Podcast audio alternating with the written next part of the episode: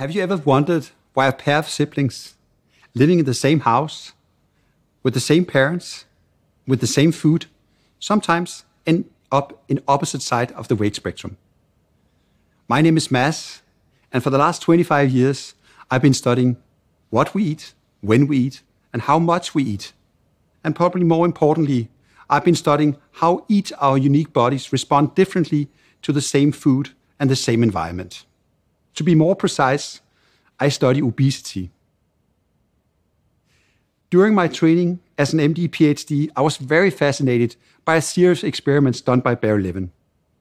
He took 100 rats and subjected them to high fat feeding. After months of feeding, he ended up with a bell shaped curve and a weight distribution with some skinny rats and some obese rats and some in the middle. What he then did was to take the skinny rats and breed them among themselves, and the heavy rats, and he bred those among themselves. And after rounds of breeding, he ended up with two distinct populations a diet resistant rat and an obesity prone rat. And here's the really interesting part. Then he took the skinny or the obese and either massively over or underfed them. And their weight would, of course, go up and down depending on the dietary regimen but it was as if their little bodies would remember the same old weight trajectory. So once the dietary regimen was stopped, the rats went right back to the initial weight trajectory. It was like as if you could dress up the obese rat in a skinny sheep's clothing, but the obese rat nature was still scratching to get out. The same thing applies to humans. If you take a thousand kids and weigh them, their weight will also be distributed in a bell shaped curve, some skinny, some in the middle, and some heavy. We know that some of the skinny kids will remain skinny throughout life, and some of the obese kids will stay obese throughout life. You could argue that their weight, to some degree, has been predetermined. You could also argue that obesity is a disease. Wait, did I just say that? Obesity a disease? Yes. There's actually data and science that shows that. And I've made it my audacious life goal to come up with a solution to prevent, treat, or even cure obesity. Let me explain. In the early 1980s and 1990s, obesity was considered a potential global problem. A global problem of a magnitude that led WHO in the end of 1990s to declare obesity a global pandemic. And I probably don't have to tell you why. Higher rates of diabetes, hypertension, cardiovascular disease, even some cancers, osteoarthritis, and a clear link to mental conditions such as depression. So, as the number of obese individuals grew, so did the number of people suffering from these diseases. Today, more than 50% of the US adult population are living with obesity or overweight. From a health perspective, that is devastating. But it's not only a US problem. The obesity surge has made obesity a global health problem. Many inside and outside the medical community believe obesity is not a disease. They believe that obesity is a condition, a condition brought about by too much eating and too little exercise. As a matter of fact, a lot of people living with obesity think that too. They believe that their weight is 100% their own fault, which can lead to self blame and low self esteem, and perhaps even shame or stress eating, which is both heartbreaking as well as counterproductive. But where is the scientific proof that obesity is a disease? Well, medically speaking, there's many ways to define disease, but let me give you just three examples. As a process that impairs your functionality and reduces life expectancy, obesity, check.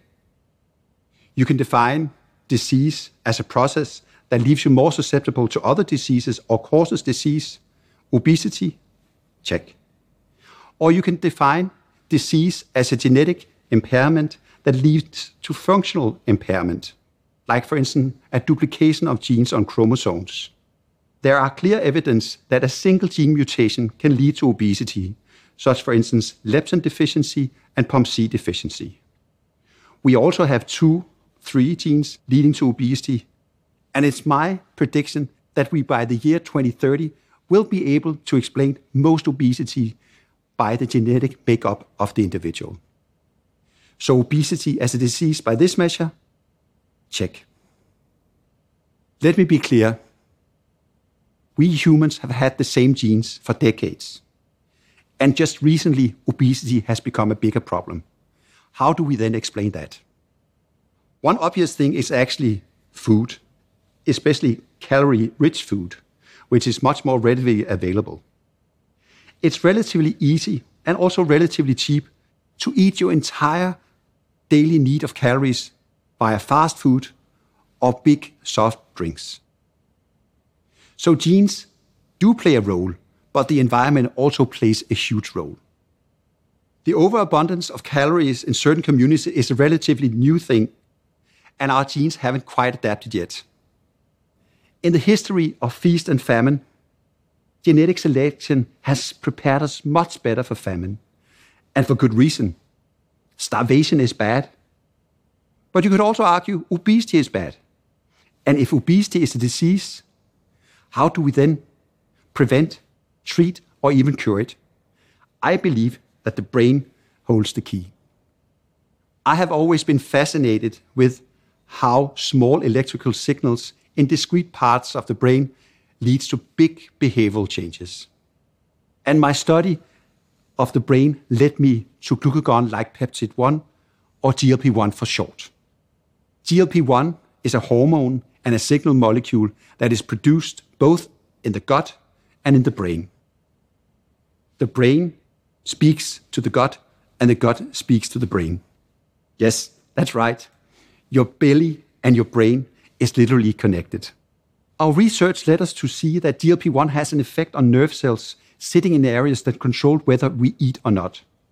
So, for instance, if we increase the level of GLP 1, the body's desire to eat or overeat food gets turned off. GLP 1 serves as the full signal in your car's gas tank.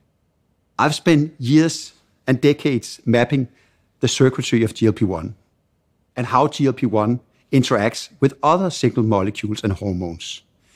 All of these things go together and control food intake, body weight, and the control of eating behavior. And what does that all mean? Well, today we have engineered and studied the molecule, so we now have a molecule that can lead to a significant weight loss. Obviously, GLP 1 is not the whole answer. We and others have discovered numerous of hormones and other signal molecules that are also pivotal for the regulation of food intake and body weight. And it may end up that these signal molecules and hormones are even more important than GLP 1. So, there's plenty for us to do. There's still plenty for us to explore. So, this is not the end. It's not even the beginning to the end, but perhaps this may be the end to the beginning. We may have a massive weight crisis on the planet today, but the good news is we are on the right path. We now have solutions for people living with obesity, and the next steps will be to understand even better the problems people living with obesity are facing, to understand even better how genes and environment play together, and understand finally how all these things come together and determine our body weight. Then, and maybe just then, we will be able to come up with a prevention, a treatment, or even a cure for people living with obesity, like we strive for with any other chronic disease. And this, this still remains my audacious life's goal. Thank you.